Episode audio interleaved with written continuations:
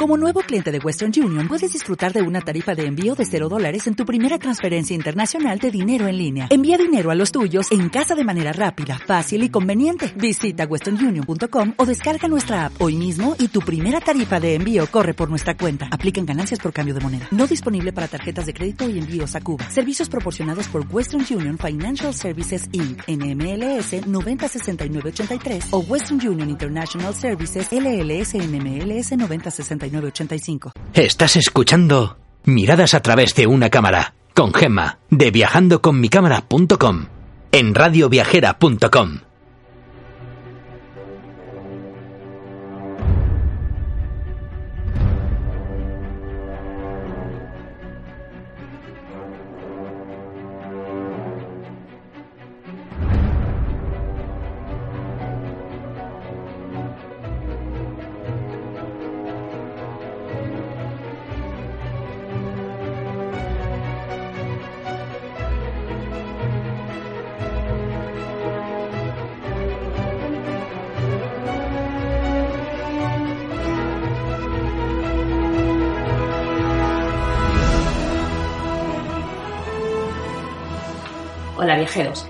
comienza un nuevo programa de radioviajera.com dedicado a acercaros a esos lugares del mundo donde podréis conseguir bonitas fotografías.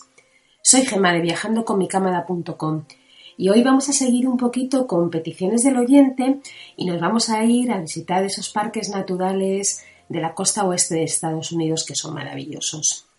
Bueno, ante todo os tengo que pedir un poco de disculpas porque estoy acatamadísima, tengo una voz fatal, y bueno, pues veremos a ver cómo, puedo explicaros todo esto sin, sin, ahogarme mucho. Lo que vamos a hacer es, eh, vamos a comenzar por el Parque Nacional de Yosemite, luego veremos otros como por ejemplo el Parque Zion, Monument Valley, Bryce Cañón, por supuesto iremos al Gran Cañón del Colorado. Y bueno, pues daremos unas cuantas pautas de qué ver en cada lugar y ver un poquito dónde podemos hacer esas bonitas fotos. Así que nada, vámonos para esos sitios maravillosos.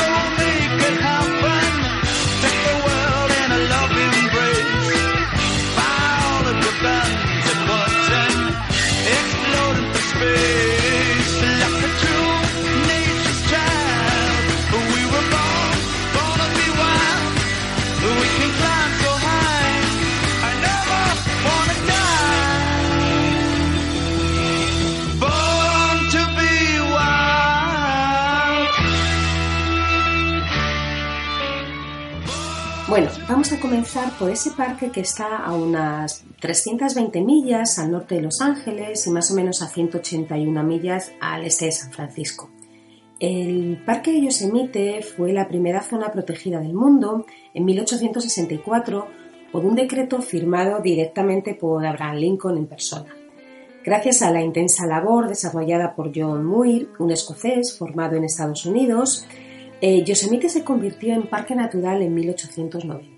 Como decía John Muir, el camino más directo hacia el universo pasa por la naturaleza salvaje de un bosque. El Parque Nacional de Yosemite cuenta con una superficie de más de 3.000 kilómetros cuadrados y es patrimonio de la humanidad. La verdad es que más o menos el 95% es zona salvaje protegida y se puede caminar por casi todas partes, con lo cual ya sabéis, si queréis senderos bonitos y si queréis buenas caminatas de trekking, mm, estáis en el sitio idóneo. El centro del parque es el Valle de Yosemite y realmente es un valle glaciar. Al oeste se alza el acantilado del Capitán que es el acantilado más alto del planeta. Cuenta con, vamos, es aproximadamente 900 metros. Es el punto de encuentro de los, vamos, de, los mayores escaladores del mundo entero.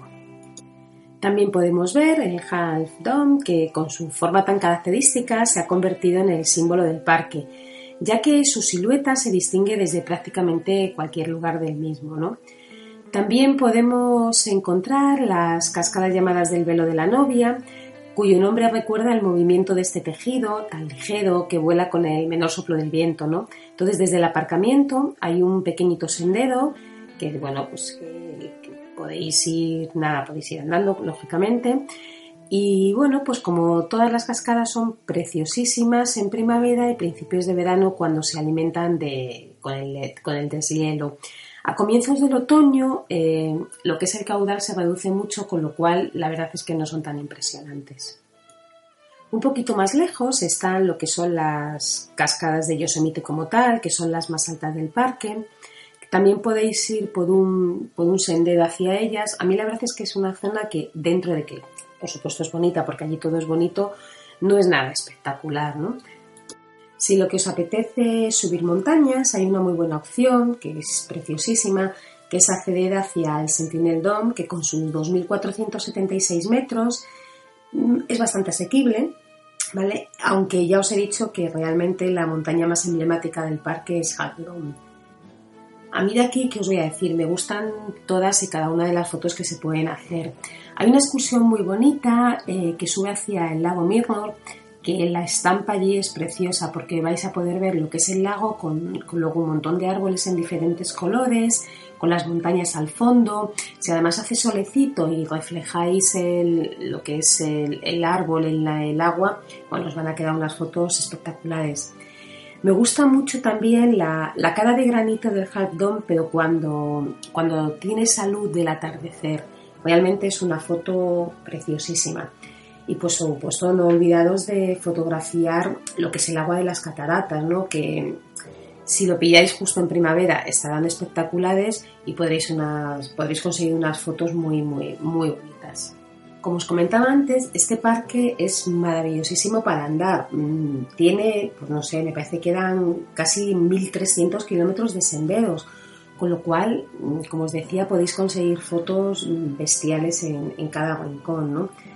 Eh, otra zona que es muy bonita es que es al sur del valle, por la carretera Guaguona, me parece que se llama, se llega a lo que es a la vista del túnel. Es un mirador bestial y desde ahí podéis hacer fotos muy bonitas a las cataratas, al jardón y al capitán. Es una foto muy chula y bueno, es la típica que habréis visto, habréis visto un montón de veces, ¿no? Eh, si seguís por una carretera secundaria, se puede también ir a otro mirador que es súper bonito, que es el punto del glaciar, que es un, es un lugar elegido por Muir para enseñar a Roosevelt la grandiosidad de Yosemite. Y bueno, pues de ahí que, que luego fuera tan, tan visitado y tan reconocido. Y a mí otro sitio que me fascinó, pero bueno, también es verdad que yo fui en septiembre, con lo cual todavía se podía subir, es eh, bueno, pues la zona de los picos más altos del parque, ¿no? Algunos incluso llegan a los 4.000 a los 4.000 metros, se ubican más al norte y al este. Eh, si vais por la carretera Tioga, que es la que os digo que a mí me, me, impresionó justo en mitad de la carretera un lago espectacular, esta carretera solamente está abierta en verano y en otoño y de verdad que recorre un impresionante tramo de alta montaña. Mm, si os gusta, no dejéis de ir porque las vistas son espectaculares y vais a disfrutar muchísimo. Quizá por esta zona es por donde os podéis permitir adentraros más a la naturaleza más salvaje, ¿no? Y luego que deciros, pues que tengáis muchísimo cuidado con los animalitos. Os vais a poder encontrar, bueno, pues desde coyotes, linces, marmotas, ciervos, mulos y por supuesto los ositos. Así que tened cuidado porque no seríais los primeros que dejaréis comida en el coche y rompieran el coche o que realmente, bueno, pueda pasar algo, ¿no? Porque hay mucha gente que deja comida en las tiendas y luego pues por las mañanas se ven las tiendas arañadas. Y bueno, pues ha habido bastantes sustos, así que con eso tened mucho cuidado y por supuesto haced caso a, a, las pautas que dan las del parque y no les deis de comer ni os acerquéis a ellos porque podéis tener un serio problema. Preciosos, pero bastante, bastante peligrosos. ¡Ay, se me olvidaba! no dejéis de visitar la zona donde están las secuoyas. Son realmente espectaculares, ¿no? Eh, tenéis que visitar lo que son las secuoyas gigantes en Mariposa Grove o realmente también os podéis acercar al Parque Nacional de Secuoyas que está, está bastante cerca, ¿no? Para quien no lo sepa, las secuoyas son, bueno, pues son unos árboles gigantísimos, están situados en las laderas occidentales de Sierra Nevada, entre aproximadamente 1500 metros y 2100 de altura. Eh, son el único sitio donde realmente crecen de forma natural. Aunque la secuoya roja alcanza alturas superiores, las secuoyas gigantes la superan en volumen a causa de su enorme circunferencia. A mí me parecen que son impresionantes. Eh, vais a poder hacer unas fotos súper bonitas y quien no haya visto nunca alguna se va a sorprender. No dejéis de ir porque os va, os va a gustar muchísimo. Y luego, si tenéis tiempo, os voy a recomendar que vayáis a un sitio que está un poquito ya más retirado de Yosemite, pero está cerca, para llegar allí tenéis que ir por la carretera 120, la, la que atraviesa el parque de oeste a este por, por el tío Gapas, ¿no?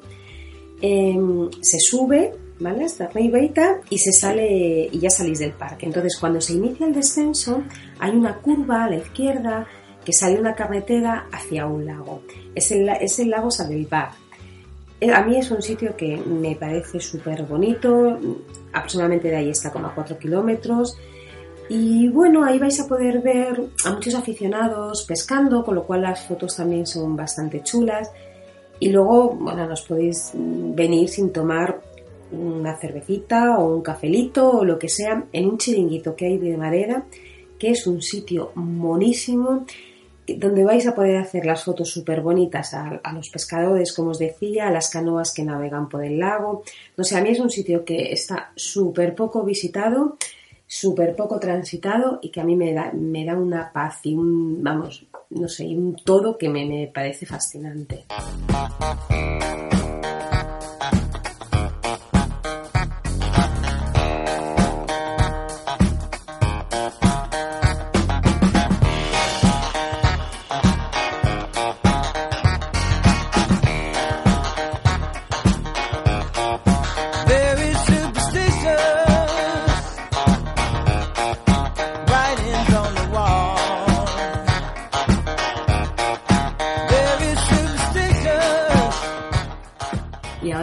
A ir hacia el Valle de la Muerte. A mí es uno de los parques que más me han impresionado y que desde luego más me han gustado. Está situado más o menos a 130 millas al noroeste de Las Vegas y es uno de los surcos más profundos del hemisferio norte. Se hunde más o menos a 86 metros bajo el nivel del mar. Es un parque nacional inmenso con 7.700 kilómetros cuadrados. De hecho, solamente le supera a Yellowstone en cuanto a superficie. El nombre tan extraño, tan siniestro, eh, viene de la frase pronunciada por un pionero superviviente expresando el reconocimiento de los mormones. Gracias a Dios hemos salido de este valle de la muerte. Es un lugar que, aparte de que destaca por todo lo que vamos a ver ahora, os diría que hace un calor que es insoportable de hecho, las temperaturas son, son, realmente bestiales. Por supuesto, siempre estaréis a más de 40 grados mm, a la sombra si vais en verano. Y de hecho se dice que es un lugar donde se puede freír un huevo en el capó del coche. Nosotros mm, lo que hicimos fue eh, empezamos a pasarlo muy muy temprano para que no nos pillaran las, las horas de mediodía eh, en mitad del parque. Pero desde luego es el sitio donde no podéis faltar bajo ningún concepto, vamos. Aquí os vais a encontrar de todo, desde montañas, mares de sal, cañones, cactus, palmeras, dunas de arena, cráteres y diferentes fenómenos geológicos Así que, como os podéis imaginar, es un sitio donde la cámara, mm, vamos, mm, se va a abrasar, pero no solamente de calor, sino de que no vais a poder parar de hacer fotos. Si tenéis suerte y además veis algún animalito, pues bueno, pues ya las fotos serán bestiales, ¿no? Nosotros no vimos ninguno, eh, dicen que hay linces, coyotes, pumas. Nosotros la verdad es que no vimos, no vimos nada. Sí que te avisan al entrar que tengas cuidado y que no te bajes del coche porque parece ser que hay muchísimas serpientes de cascabel. Ya os digo que nosotros solamente paramos en los sitios que estaba permitido, lógicamente, y no vimos nada. Pero si tenéis suerte de ver alguno, pues ya sabéis, mm, cámara en mano, no os lo perdáis. Como os comentaba antes, hace muchísimo calor y la travesía es bastante dura para el motor del coche, con lo cual mm, tened mucho cuidado del radiador, incluso hay sitios donde, donde dicen que desconectéis el aire acondicionado, ¿no? De vez en cuando para no recalentar mucho el coche. Nosotros llevábamos bastante agua en el coche incluso llevábamos apuntado donde se podía coger agua por si acaso nos, nos pasaba algo. A mí me he metido muchísimo miedo con este parque, de verdad que no es para tanto, pero bueno, ese tipo de precauciones sí que lo tenéis que, sí que, lo tenéis que llevar, ¿no? Y bueno, ahora vamos a ver qué es lo que os podéis encontrar allí. Eh, vais a poder ver el Museo Godax, que está justo enfrente del House. Es una antigua casa de madera de 1883, transportada hasta aquí desde el cañón de las 20 mulas. Eh, es un pequeño museo dedicado a la explotación minera del valle y especialmente a la del bórax, un mineral que fue descubierto en 1875. Al principio, este mineral servía principalmente para la elaboración del jabón. En la actualidad lo que se hace es todo tipo de cerámicas, porcelanas, insecticidas, líquidos de transmisión. Incluso se usaba para proteger el transbordador espacial del sobrecalentamiento cuando regresaba a la atmósfera. Casi la mitad de producción mundial viene de California, con lo cual, bueno, pues aquí vais a aprender un montón de cosas sobre este, sobre ese transporte de este mineral. Si luego vais hacia el sur, vais a poder llegar al, punto Zabinsky, que está más o menos a cuatro millas y media o algo así. Aquí este es muy famoso por la película de, de Antonioni, que lleva el mismo nombre, ¿no? Es uno de los fenómenos geológicos más fascinantes del valle. Si conseguís llegar al amanecer antes de que se produzca toda esa avalancha de turistas, porque es un sitio espectacular, vais a tener una tranquilidad bestial. Eh, las colinas que se ven cercanas fueron labradas por la fuerza de los elementos, de la erosión, y es un sitio de verdad único. Eh, esas rocas adquieren unos colores espectaculares. Vais a poder diferenciar perfectamente los verdes de los naranjas, de los rosas, de verdad que es un sitio donde las fotos serán realmente únicas. Luego podéis seguir también por la carretera 190 hacia el cañón de las 20 mulas. Es un estrechito camino y es muy bonito. Y por supuesto el, sitio más espectacular que vais a encontrar en esa zona es la Vista Dante, que es, eh, está saliendo por la carretera 190 y bueno, pues es un promontorio desde el que se descubre una vista realmente mágica de todo el, de todo el valle, ¿no? Bueno, no de todo el valle, pero vamos, de, todo el. de bastante parte.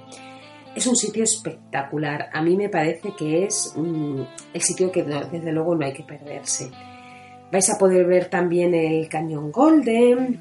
Mm, vais a ver. Eh, hay una zona que, que se llama Badwater que más o menos mm, está al borde de la carretera 178.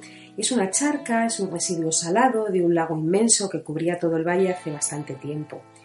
Este punto eh, es el más bajo de todo Estados Unidos, está a 86 metros por debajo del nivel del mar y de verdad que es un sitio súper chulo. Tenéis que ver em, toda esa zona porque realmente mm, parecen piscinas de, sal, no sé, son súper bonitas.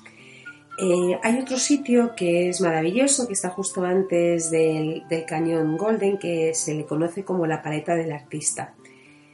Mm, esto es como una carretera que solamente va en un sentido, que tiene bastantes subiditas y bajadas, pero es una carretera muy pequeñita y es impresionante.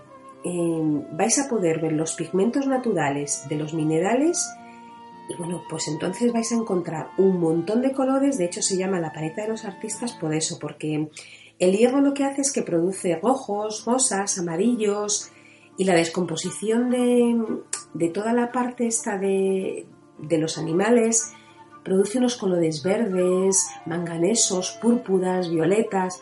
No sé, para mí aquella zona desde luego mm, es más que un regalo a la vista. Si yo desde luego tuviera que quedarme con un sitio de todo este parque, me quedaría con esta, con la paleta de los artistas. Eh, si vais hacia el lado norte, eh, vais a poder encontrar eh, diferentes sitios, ¿vale? Hay uno muy bonito, que son las dunas de arena. Lo podéis ver desde la carretera que lleva, que lleva al castillo de Scotty, está más o menos a 3 millas de la 190 Y bueno, pues es un sitio muy visitado también porque parece un sueño, ¿vale? Es como si estuvierais en el Sáhara. Entonces, bueno, pues toda esa, esa parte de, arena naranja, desértico, bueno, es, impresionante. Y por supuesto, entrar en el Castillo Scotti, que es muy, muy bonito. Eh, antes estaba prohibido hacer fotos, no sé ahora, pero desde luego está, está bastante chulo. Como a 10 millas de este castillo vais a poder encontrar el cráter, que es bastante chulo, es de 800 metros de ancho y más o menos 500 pies de profundidad, o sea, unos 152 metros, y debido a una erupción volcánica sucedida hace unos mil años surgió. Eh, el descenso es posible, lo que pasa que, bueno, mm, no sé, esto hay que, hay que, hay que verlo. Yo desde luego no no lo vi. Siguiendo la pista, después de este cráter, se llega hacia un valle que se llama Racetrack, que es un fenómeno realmente espectacular. Son grandes huellas idénticas a las que dejan unos neumáticos cuando marcan el suelo. No sé, es muy bonito y lo que pasa que, eso sí, eh, un coche como tal lo tiene complicado, ¿vale? Con lo cual lo que han hecho es poner grandes piedras y se puede, se puede pasar, pero se puede pasar siempre y cuando hayáis alquilado un, 4x4, si no es complicado. Y por último, tampoco os perdáis el cañón Titus, que está como a 6 millas al sur. Esto es una pista que también creo recordar que era de sentido único, que sale hacia la derecha.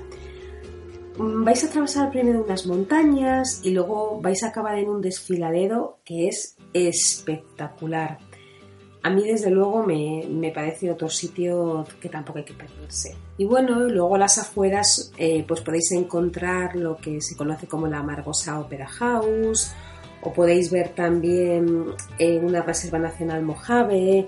Estas cosas son, no digo que sean menos interesantes, pero que yo desde luego no iría sin haber visto la otra zona. Para mí, recordad, la paleta de los artistas es impresionante y ahí vais a conseguir, para mi gusto, las mejores fotos de este parque natural.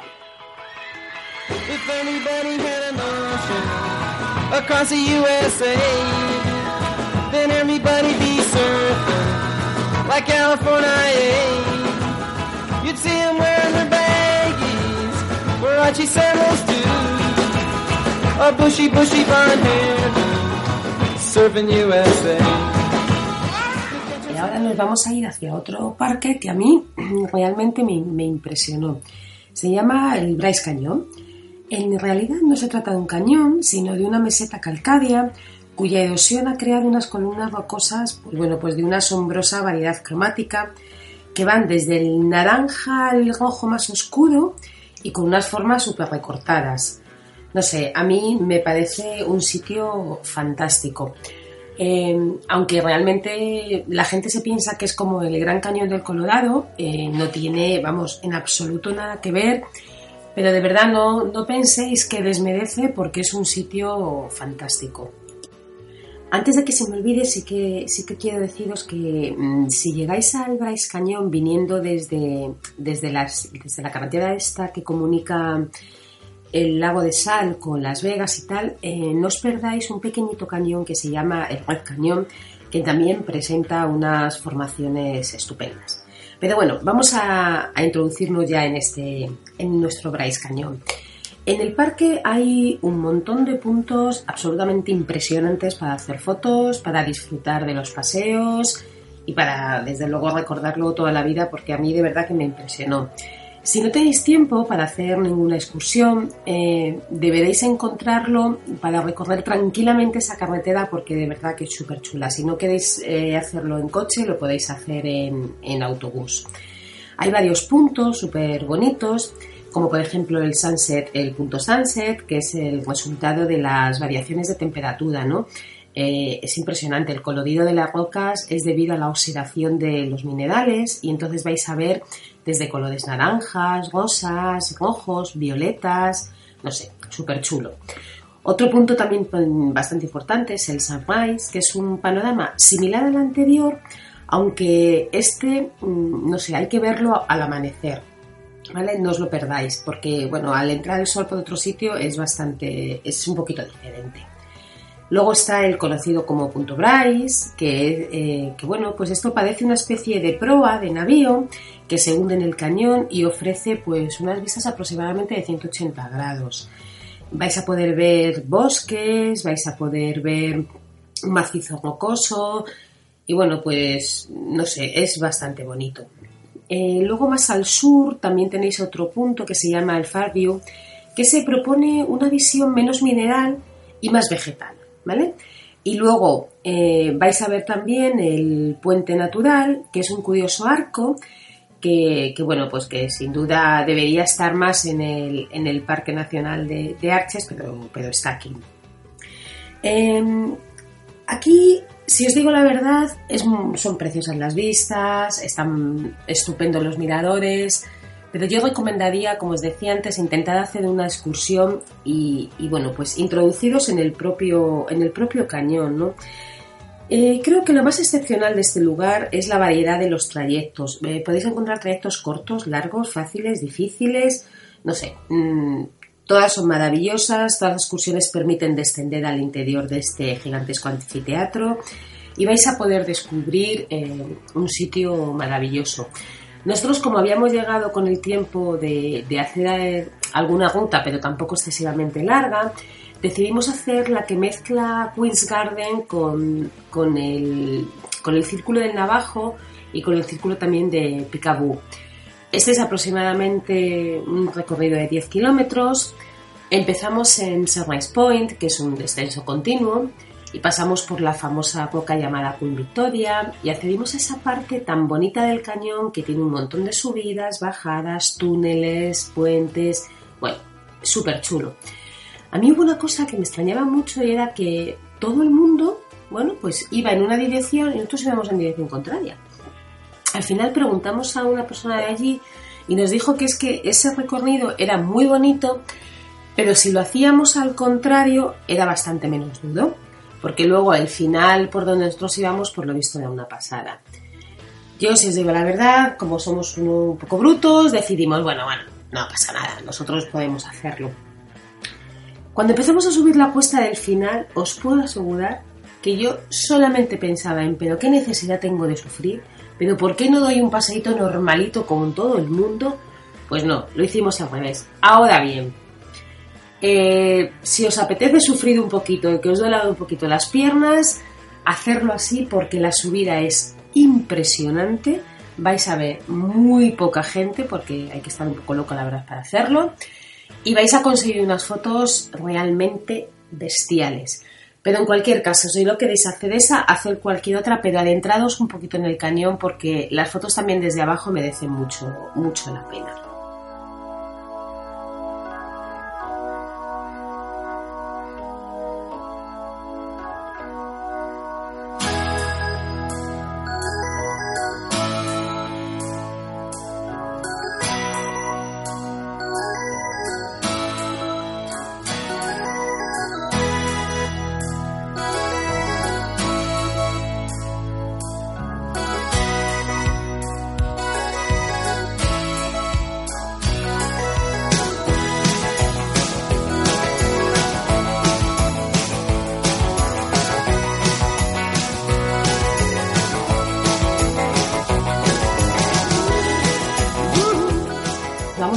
A ir hacia otra zona que está un poquito más aislada por la dificultad de su acceso, que es la región que está alrededor de Zion, al sureste de Utah. ¿no? Fue durante mucho tiempo el refugio de los pioneros mormones que acudían a buscar esa tranquilidad en esos paisajes.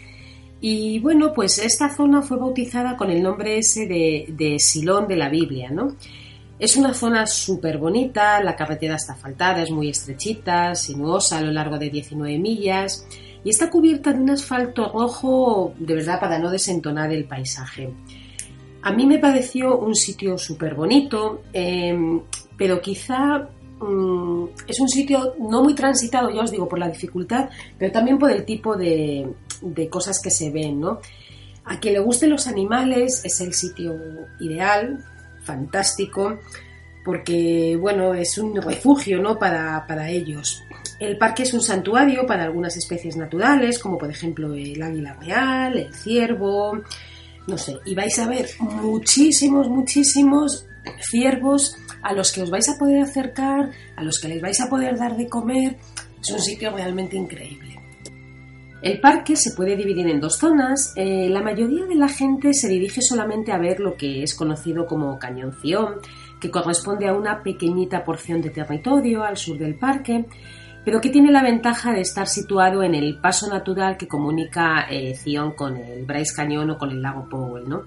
La otra parte eh, es lo que se conoce como Cañón Kolov, es muchísimo menos turística ya que no está situado en ese eje y bueno, mm, es muy bonito, pero yo desde luego os recomiendo la primera parte suficiente porque vais a conseguir fotos bastante, bastante chulas. Para recorrer el parque lo podéis hacer como siempre en coche, ¿vale? que es un desfiladero impresionante, pero también lo podéis hacer en el autobusito que hay del parque. Y bueno, pues podéis ir bajando en varias paradas, podéis hacer diferentes cosas, ¿no? Eh, hay un montón de excursiones súper bonitas. Hay una que se llama Wimpy Rock, que es una excursión bastante corta, bastante agradable. Se tarda aproximadamente 20 minutos de ida y vuelta. Y lo que vais a poder ver desde ahí es una hermosa vista del valle, ¿no? Está, está muy bien, es bonita, pero muy cortita. Luego también, si queréis hacer una un poquito más larga, hay unas que, que es muy agradable, aproximadamente dura como dos horas pero esta sí que es cierto que el camino es un poquito más empinado. ¿vale? Eh, hay como si fuera tres piscinas, la, superior, la media y la baja. Y más que piscinas, se tratan de estanques naturales, eh, bueno, pues más o menos mm, llenos de, agua que se alimentan de las cascadas y de, la, lluvia. El sitio no es que sea muy espectacular, la verdad es que a mí mm, me parece bonito, pero yo haría otras que os voy a contar ahora. Eh, hay una que se llama Angels Landing, que es un itinerario más o menos de unos 8 kilómetros, aproximadamente se cubre en 3 horas, algo así. Y es muy bonita, pero cuidado para la gente que tenga vértigo, ¿vale? Porque los últimos 800 metros eh, impresiona un poquito. Y luego la que también muchísima gente hace, que sería la última parada del autobús, eh, es en el desfiladero, que empieza en el punto donde se termina justo la carretera abierta al tráfico. ¿no? Se trata de una excursión bastante difícil, está reservada bueno, pues a los que ya tengan bastante costumbre de hacer este tipo de cosas, ¿no? Eh, hay que tener mucho cuidado, no es una excursión para cualquiera. Así que ya sabéis, si queréis ir a este parque, yo lo que os recomiendo es lo que hace todo el mundo. La excursioncita está de los 20 minutitos. Mm, he estado un ratito jugando con los ciervos, que os lo vais a pasar fenomenal y proseguir a otros parques donde vais a poder disfrutarlos un poquito más. I be found alone. If you can't come around, at least please tell. Don't be cruel.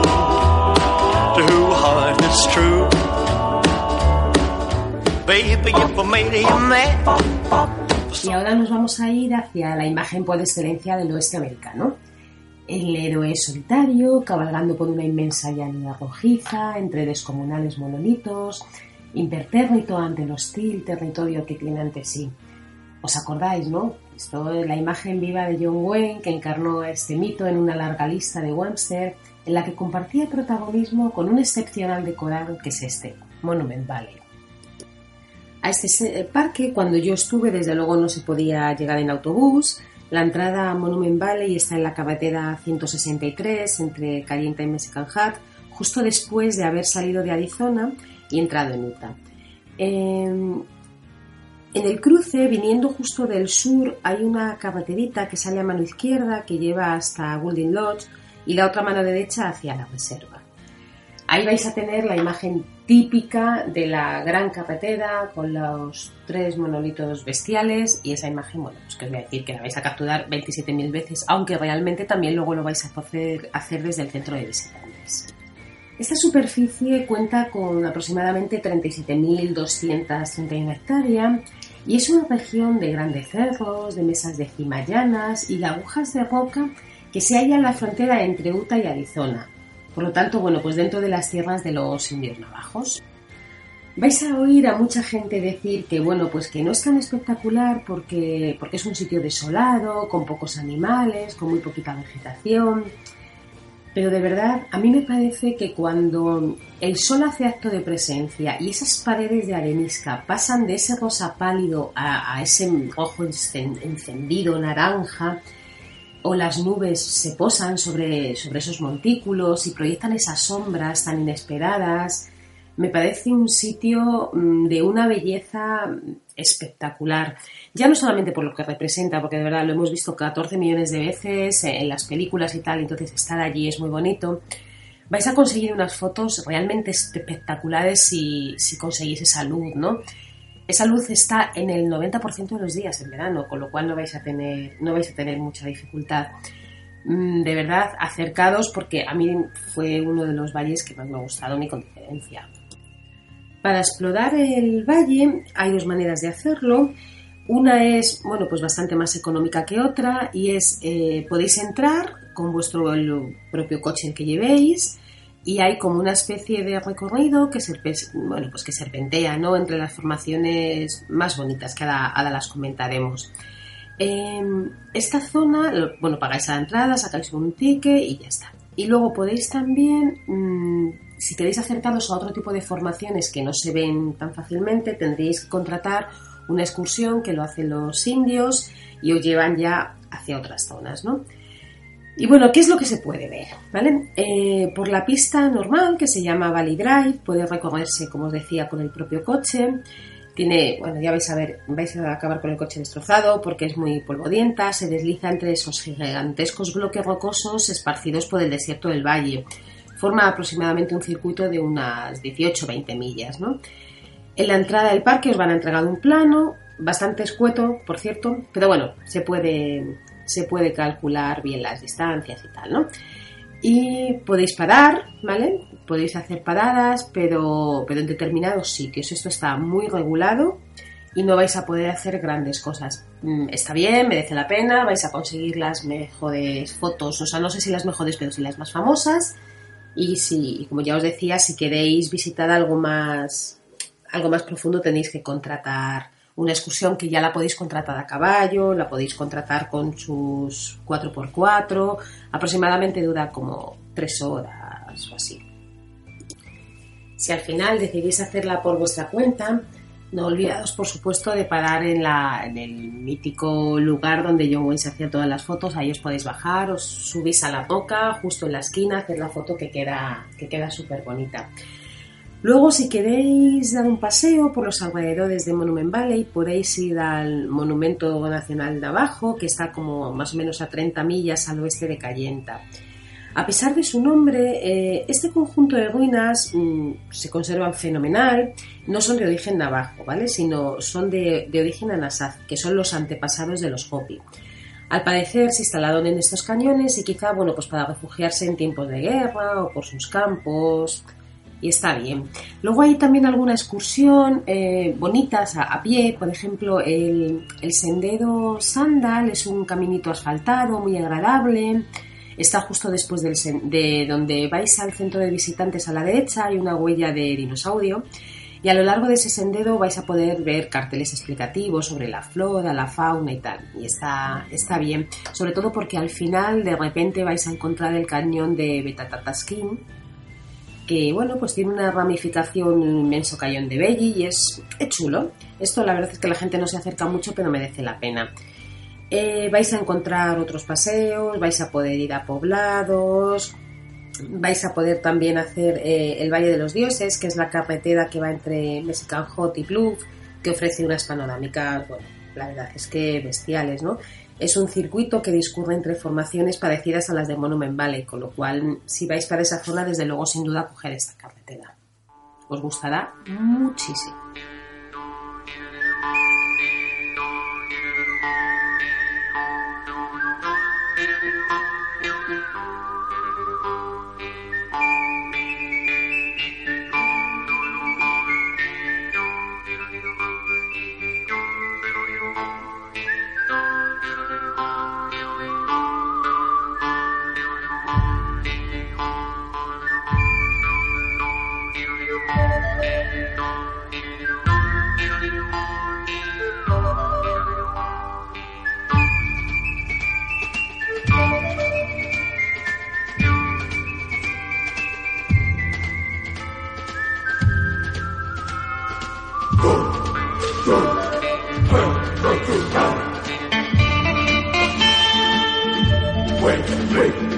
Y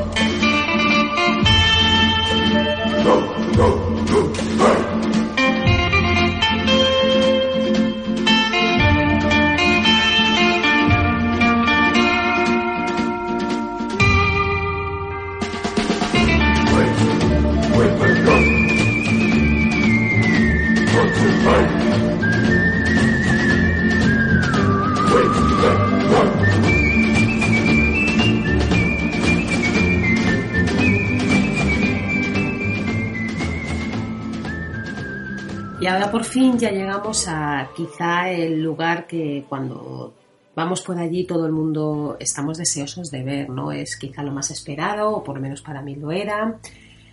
Y bueno, pues yo contados que llegamos al cañón del Colorado por la tarde y si hasta ahora habíamos creído que habíamos tenido regalos para nuestros ojos, aquello sí que lo era. Qué inmensidad, por Dios. La mirada es que no, no abarcaba, es realmente un espectáculo. A mí me parece un sitio increíble. Al acercarte al borde del cañón, mmm, todos los superlativos empequeñecen, ¿no? Los adjetivos como impresionante, espectacular, increíble, se te desmoronan frente a esa imagen que se abre al horizonte. Es uno de esos sitios donde los pensamientos se rinden ante la fuerza de la naturaleza. De verdad es un sitio, bueno, que quiere decir, es increíble, es poco, ¿no? Eh, el Gran Cañón atraviesa el noroeste de Arizona a lo largo de aproximadamente 446 kilómetros, con una anchura que oscila desde los 800 metros hasta los 29 kilómetros, así que imaginado las dimensiones. Sus fantásticos acantilados y sus mesas son fruto de la erosión. Pues eso, la acción del viento, la lluvia, la, la escarcha, la nieve, han dejado diversas capas profundas en las paredes rocosas que hace que sea un auténtico espectáculo. El cañón fue bautizado en 1869 cuando John Wesley organizó la primera exploración en barco por el río Colorado. Incluso pensar que al final la importancia que esto tuvo, que el presidente Roosevelt declaró el, Gran Cañón como un monumento nacional del país, llegando por supuestísimo ahora a ser patrimonio de la humanidad. Para contaros un poco la historia, eh, al parecer los primeros cazadores, llegados con el gran movimiento migratorio de las tribus procedentes de Asia, durante el Paleolítico Superior aproximadamente se instalaron en la región del Gran Cañón a unos 11.000 años. De momento, sin embargo, eh, los rastros más antiguos de presencia humana descubiertos por los arqueólogos no se remontan más allá del segundo milenio antes de Cristo y se tratan pues, de frágiles figurillas de ramitas que representan animales disimuladas en las grietas. Y bueno, hacia más o menos el año 500 una tribu emergió en el Gran Cañón, que fue los Anasazi, también conocidos bajo el nombre del pueblo de Baquesmazkers, ¿no? traducido más o menos sería los canasteros. Habitando en casas semisubterráneas, bajas y llenas de humo, siguen consagrándose básicamente a la caza, ¿no? junto con el cultivo del maíz. Se han catalogado aproximadamente unos 2.000 asentamientos de punta a punta del cañón. Según un estudio reciente, parece ser que las tribus de la época eran antropófagas y no tenían nada de pacíficas, ¿vale? Pero bueno, esto es, ya sabéis, los estudios. A finales del siglo XIII, los Anasazi abandonaron todo este territorio a causa de una sequía y se instalaron más al oeste, donde viven ahora los Hopi.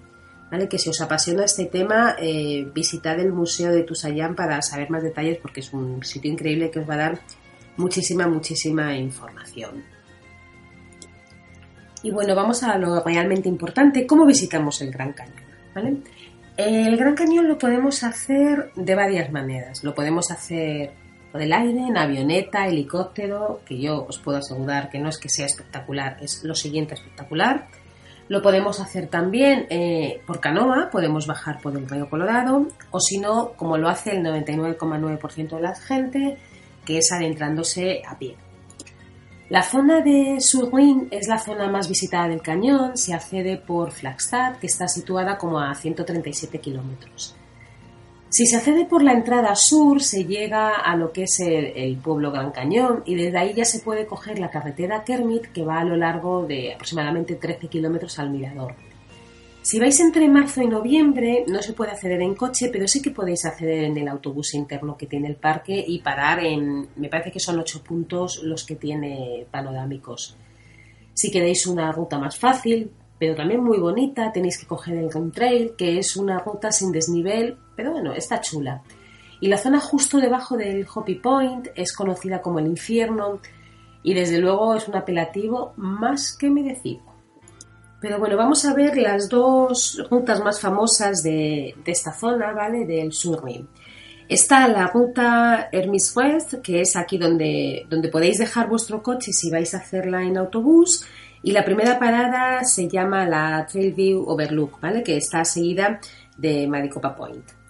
Desde donde se divisa perfectísimamente eh, el Bright Angels que desciende hacia, hacia la zona de los jardines indios y el fondo del cañón. En este lugar em, es donde está la zona también del Ring Trail y si se sigue la cornisa mm, deja de estar asfaltado, con lo cual tened, tened cuidado. Eso equivale a decir que estaréis más tranquilos si vais a la dirección oeste. Pero bueno, mm, a mí me parece que hay que meterse por todas partes porque la marcha en pie son maravillosas y lo vais a disfrutar muchísimo. Vais a tener varios puntos donde está, por ejemplo, el punto Hopi o el, punto Mojave. Son sensacionales, tenéis unas vistas maravillosísimas del cañón. Y si vais un poquito más adelante, llegamos a la zona de Avis, que son unos acantilados, mm, bueno, que vais a ver el río Colorado súper bonito. A mí esa zona me gustó muchísimo. Luego terminaréis las excursiones aproximadamente por Prima Point y finalmente iréis a, la última zona que es el Hermit West. La otra ruta que la podéis hacer, esta sí que ya la podéis hacer en coche, es la ruta de Kaiba Trail. Y bueno, pues salvo alguna excepción, en algún caso eh, no vais a tener ningún problema hacerla en coche, ¿no? Mm, el camino lleva a Cameron, a este, al este del parque, en dirección a Page, al lago Powell. Ahí lo que os podéis encontrar son puntos también maravillosos. A mí lo que me encanta es el punto Yaqui. Es un mirador, mm, bueno, que a mí me parece que brinda una de las mejores panorámicas de, de. Eh, es súper bonito. Al final del todo sí que hay un tramo donde os tendréis que bajar y, ir andando, ¿vale? Em, es un sitio fantástico, vais a poder hacer fotos realmente buenas, tened cuidado porque, porque es bastante peligroso si os arriesgáis, ¿no? Pero bueno, es un sitio súper chulo. Hacia el este eh, hay una sucesión de grandes miradores, podéis parar, por ejemplo, en el Grand View, que es uno de los más conocidos. El sendero desciende hacia más o menos, no sé, hacia unas minas de cobre, son, es un descenso muy chiquitito. Ahí lo que hacían antes, bueno, pues los mineros subían y bajaban por ahí. Y también es cierto que por ahí vais a poder encontrar excursiones que hace la gente con mulas y tal, ¿vale? Otro punto también muy bonito es el punto Morán, que ofrece una vista súper bonita también de, la parte del cañón llamado Haynes y el río Colorado. Desde aquí también vais a poder acercaros más o menos como a 27 kilómetros o 28 a lo que es el Museo de Tusayán que está abierto todos los días, es un museo muy pequeñito pero muy interesante porque está dedicado a la cultura anasazi, ¿no? a lo que os comentaba antes de los primeros indios. Em, vais a ver muchas fotos, muchos documentos, joyas, objetos domésticos. Si tenéis tiempo, de verdad acercados porque bueno, vais a aprender bastante. Luego hay otra excursión muy bonita a lo largo de Eastern Drive que termina en otros dos puntos de observación. El primero sería Lipan Point, que es donde se distingue el río Colorado perfectamente, y el segundo sería el conocido Desert View, ¿vale? que es célebre por su torre de inspiración india construida en 1932. Esta zona es bastante bonita, pero como os digo, mm, bastante turística, ¿vale?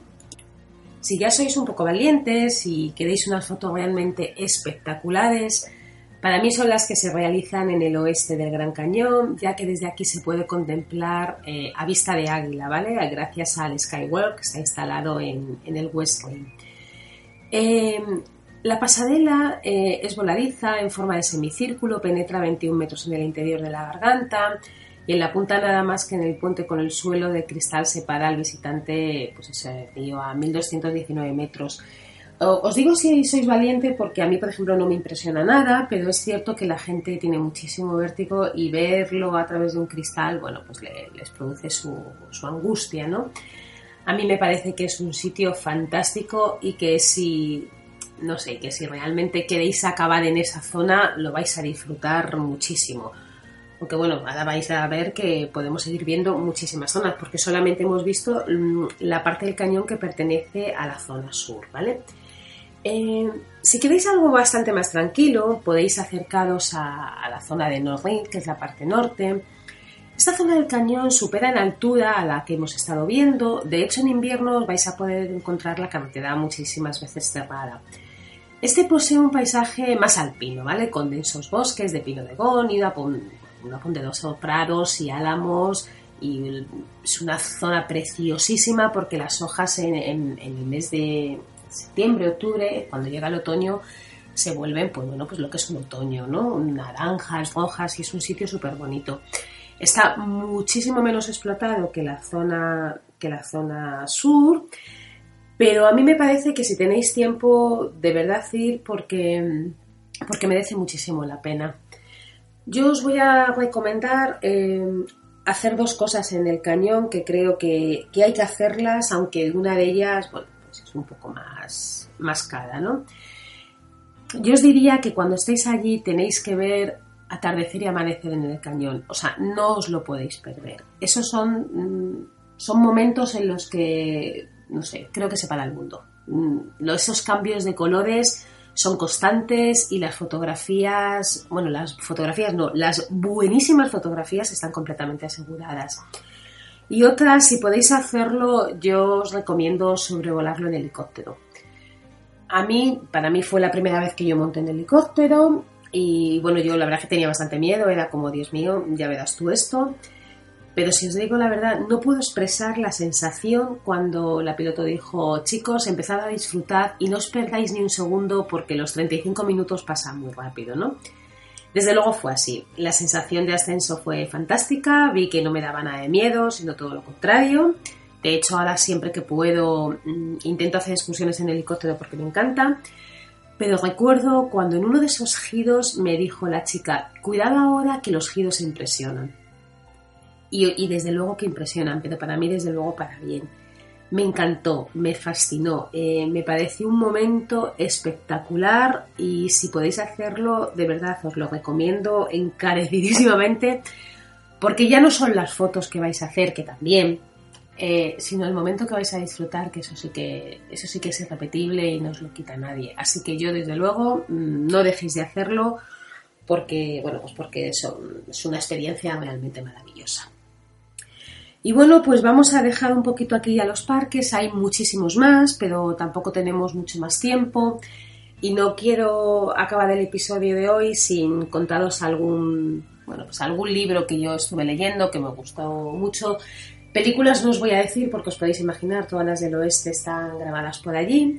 Pero bueno, sí que os voy a recomendar algún libro que a mí me ha gustado bastante, ¿no? Eh, por ejemplo, eh, Breve Historia de los Estados Unidos, de Philip Jenkins.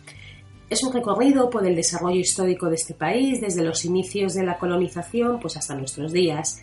Entonces destacan no solamente los grandes acontecimientos políticos y militares, sino también aspectos como la diversidad regional, la pluralidad cultural e ideológica. Pues a mí la verdad es que me, me gustó bastante. Eh, otro que también me parece bastante chulo es el de Carmen de la Guardia, que se llama Historia de los Estados Unidos, que es un breve recorrido por la historia del país, donde expone también esas corrientes culturales, los ritmos económicos, la aparición de las diversas metrópolis, las crisis. Y entonces, bueno, pues os vais a poder hacer una, buena compostura del lugar. Eh, me gustó también mucho eh, otro libro que se llama Un viaje a California de, eh, Alejandro Dumas. Eh, paso unos días en una hostería de la localidad de Montomerced, me parece que se llamaba el sitio, y allí encuentra a un joven viajero que acaba de regresar de la lejana California, ¿no? cuando todavía no existía lo que es el canal de Panamá. Era la época de la fiebre del oro y se describe un poco la crónica eh, de lo que le va pasando, van narrando todas esas experiencias, peripecias, experiencias, de una vida de aventura, bueno, pues está, está chulo, ¿no? Vais a poder leer también, por ejemplo, Las uvas de Lida, de John Steinbeck, que describe el drama de la emigración de los componentes de la familia Joad, que obligados por el polvo y la sequía se, ven, bueno, pues obligados a abandonar sus tierras, ¿no? Junto con otro montón de personas de Oklahoma y Texas. Y van justo rumbo a la tierra prometida de California, que decidos, por ejemplo, también del mismo autor de Al este del Edén, entre la guerra de secesión y la Primera Guerra Mundial. Dos familias viven a lo largo de tres generaciones en el lejano Valle de Salinas. Tras acompañar a la familia Hamilton en su épico asentamiento en California, pues eh, el lector lo que hace es que penetra en el sofocante mundo de, de los tracks en el que Adam, un hombre de costumbres estrictas, severas, pues intenta educar en el recto camino a sus hijos, abandona a su mujer, a quien, bueno, nadie le se atreve a llamar, y bueno, es un libro en el que vais a ver un poco la, mentalidad, ¿no? Entonces está, está bien. De este autor también podéis leer el libro de Ratones y Nombres, que está... ¿Nombres os he dicho? No, hombres. Como tengo la garganta así, estoy además que es que ya no, me entero. Eh, este libro de Ratones y Hombres narra la historia de Josh y Lenny, que son dos temporeros que viajan por el país trabajando en granjas entonces también nos da una visión un poco de los sueños de la gente, de cómo son tratados. No sé, a mí me parece que también tiene, tiene su aquel. Y bueno, viajeros, espero que os haya gustado nuestra charlita por nuestros parques naturales que a mí me parecen fascinantes. Os recomiendo escucharnos como siempre, bajado los podcasts a través de alguna de las diferentes plataformas y si queréis ver alguna de las fotitos o queréis preguntarme algo, ya sabéis, podéis acceder a mi blog viajandoconmicámara.com donde estaré encantadísima de, de ayudaros. Y bueno, como siempre, si os apetece, nos vemos la semana siguiente para recorrer alguna zona también chula. Y nada, chicos, que tengáis una fantástica semana. Hasta luego, viajeros.